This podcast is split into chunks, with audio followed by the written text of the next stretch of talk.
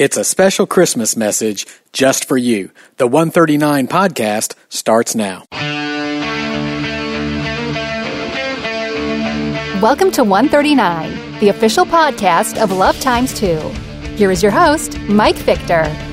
Hey, welcome to 139. This is the official podcast of Love Times 2. And today, I've got a very special Christmas discussion to share with you. Now, I hope that you are all pumped up for Christmas. I mean, this is just a great time of year. And, you know, I realized as I sat down to record this that I probably should have had some jingle bells or something like that to play in the background. That would have been kind of cool, uh, but I don't. So I'm just telling you, this is the Christmas edition. And, um, you know, Love Times 2 is all about changing the culture. So I thought today, it'd be very helpful just to kind of have a cultural discussion on Christmas and specifically on the topic of the war against Christmas or the war on Christmas or the Christmas war, however you want to label it. Um, you know, this really was at its peak a few years back, actually quite a few years back, maybe 10 years ago high water mark when there was this glowing, growing clamor, I should say, not a glowing clamor. There was a growing clamor over what was being coined at that time the war against Christmas. And this was kind of this condensed period where there really did seem to be a concerted effort to literally scrub the name of Christ from the holiday's title. Well, that's pretty hard to do. You can't say Christmas without saying Christ. So, um, you know, it, it, was a tough task for those who wanted to do it. But, you know, we started to see these changes occurring. And this was about the time when a lot of schools started changing the term Christmas break to the more generic, quote, winter break. I mean, that always seems kind of silly. I'm driving by a school and I see winter break, and you know, in my mind, I'm thinking, hey, it's Christmas break. We all know it, uh, but for the kids, it means three weeks off school. So I'm not sure how torn up they are about what it's called. But this was about the time when schools started to change the name from Christmas break to winter break. Now, retailers really were front and center on this whole discussion, though. Uh, not all retailers, but there were some major retailers in the United States that started to actually forbid their employees to say Merry Christmas to customers. Even if a customer said Merry Christmas, they couldn't say Merry Christmas back, at least without fear of some type of repercussion. So instead, uh, these employees were encouraged to use the safer alternatives of happy holidays or season greetings or something like that. But Merry Christmas, uh, that phrase, uh, some retailers attempted to scrub sort of from the uh, uh, vocabulary of, of their employees. Now, I remember one home improvement store, which shall go unnamed for the purposes of this podcast, but literally, I saw in their ad that they, at the height of this, they were advertising holiday trees. Well, it just you know seems silly on its face. Maybe they still do. I don't. Know. I don't think this particular store does. I'm sure others do. But uh, they were labeling their Christmas trees as holiday trees, and that was even sillier because when you actually went into the store and you went to where the Christmas stuff was, um, there were the quote holiday trees in boxes that were labeled Christmas trees. So you saw it on the actual label. It said this is an artificial Christmas tree, and yet the store is kind of bending over backwards to be um, correct, I guess, and call it a holiday tree. But you know, eventually this whole thing just sort of, uh, you know, just just went into the realm of of getting kind of absurd. But not until you know, a lot of talk show host, um, got a lot of mileage out of talking about it. And, you know, interestingly, a few authors really jumped onto it and uh, published some big selling books, uh, you know, discussing the war on Christmas, which was interesting in and of itself that you have a war on Christmas, then you have somebody writing about the war on Christmas and making a whole lot of money in return for writing about the, the uh, war on Christmas. Another topic for another day. We'll let that go on a side trail here. But since those high pro- profile days of what I call the so-called war, a large chunk of the offending retailers, you know, they've now backpedaled and they've reintroduced the term Christmas into corporate vocabularies. And now some of the changes, such as the winter break from schools, um, I still see winter break all over the place on school calendars and, and marquees and stuff like that. So those type of changes seem more or less permanent. You know, all in all, uh, there's enough win and loss on both sides of, of this whole debate that the different camps that really made a big issue out of this can can claim victory one way or the other. Now, here's where this relates to uh, the cultural discussion. From my perspective, you know, honestly, I believe the battle over whether to use the term Christmas, quote unquote, is for the most part, it's finished. In my estimation, Christmas is back. I mean, it's the term people know. I think retailers recognize that. It's the term most people are comfortable with.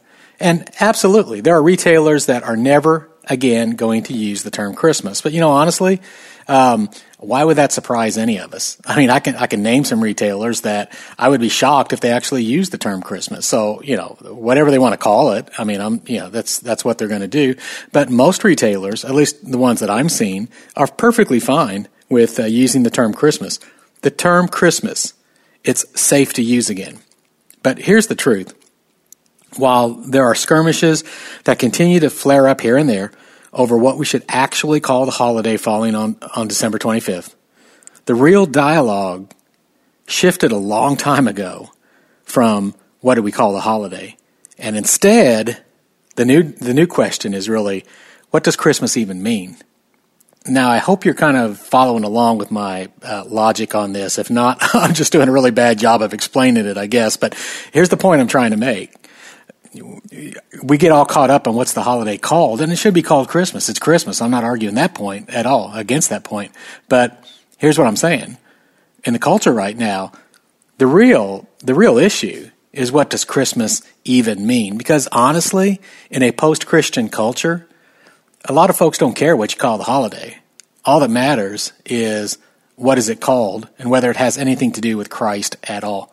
So, more to the point, of a large portion of our culture today sees Christmas as the season for Hallmark movies.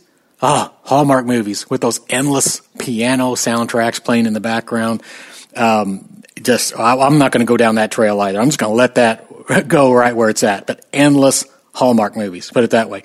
Or it's the season of the new Star Wars sequel coming out, or Black Friday shopping, or the newest smartphone release, or I get the impression that well, half of all Americans have a Lexus in the driveway with a big bow tied on it on Christmas morning. You see those commercials?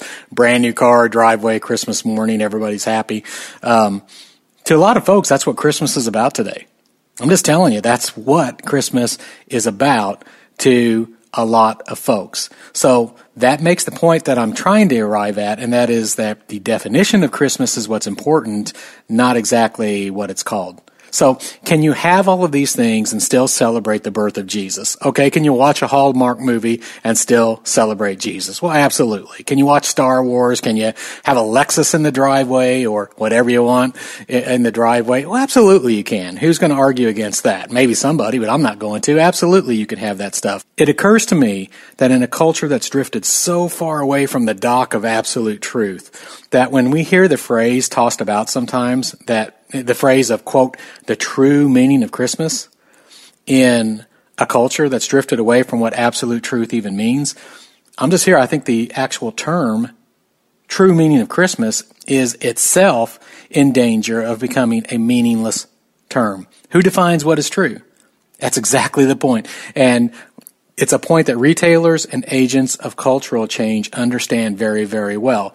Therefore, you can still use the term Christmas and be comfortable with it if it means something totally unrelated to Christ in your mind and in the minds of those that you are advertising to. And so it's against this backdrop of war and culture and who's defining what.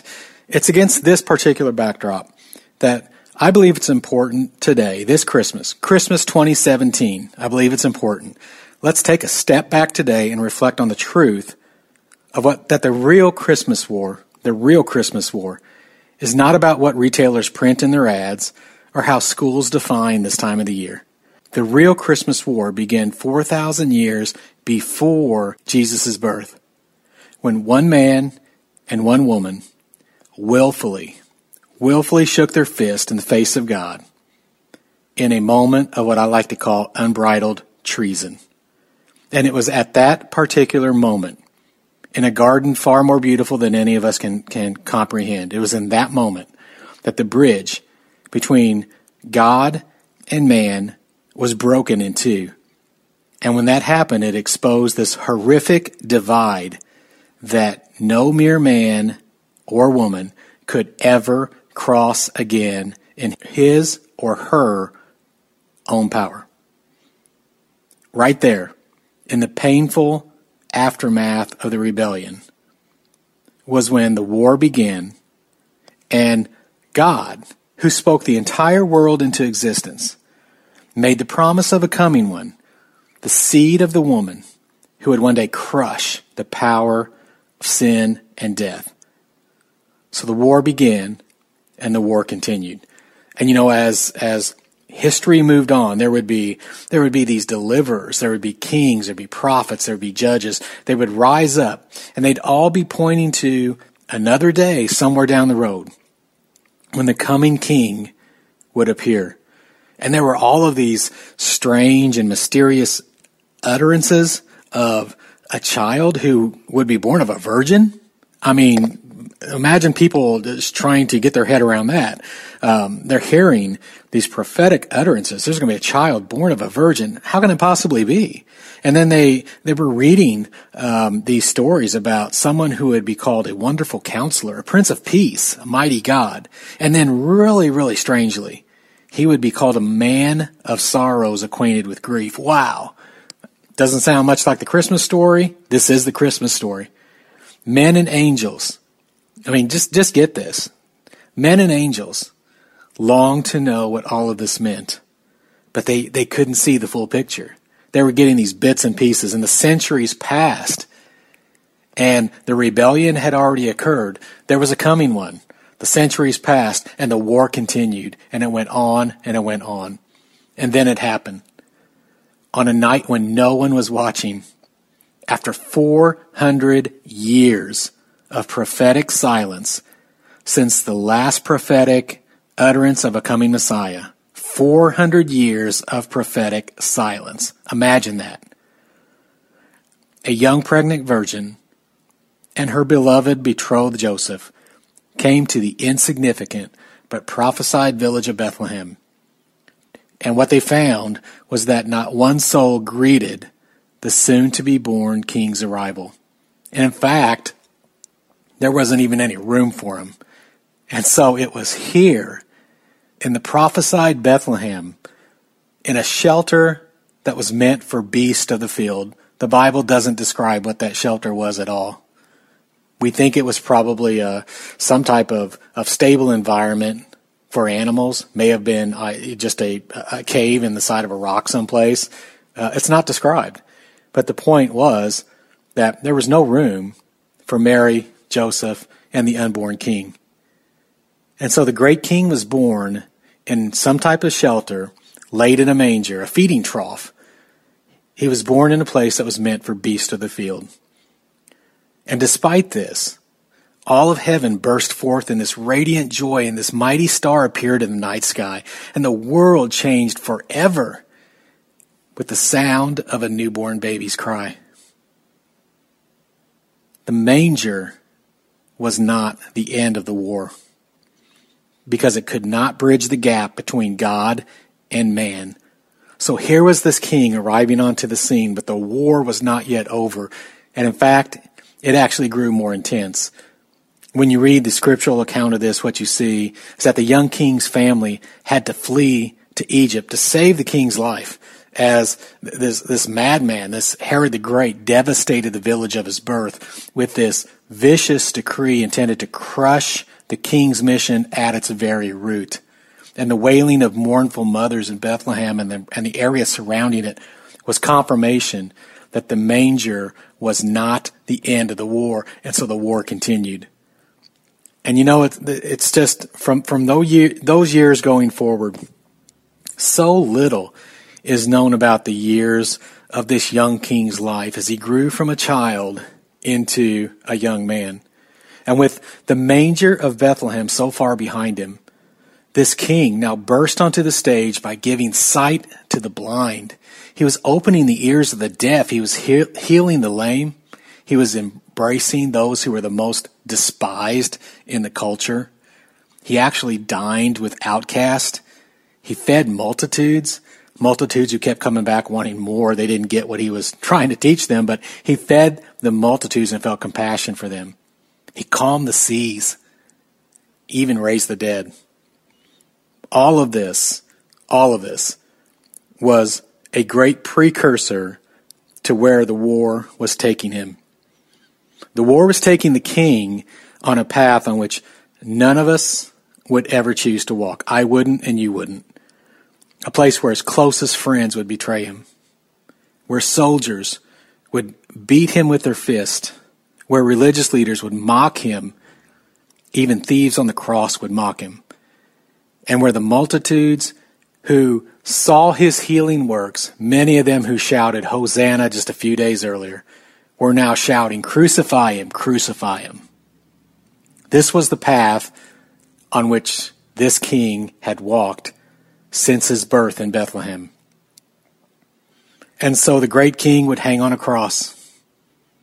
He wasn't wearing a, a crown of gold and jewels, but a twisted crown of thorns.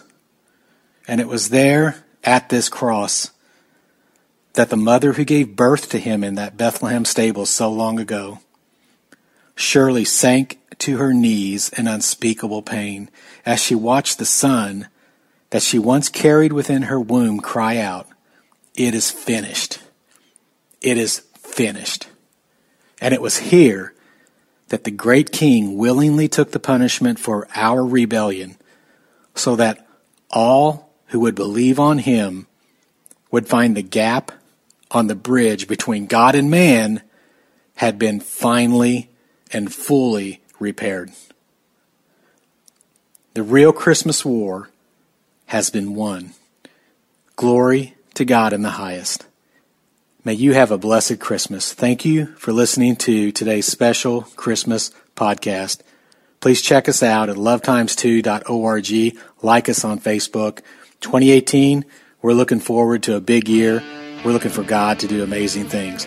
Always, always, always remember change the culture, and the politics will follow.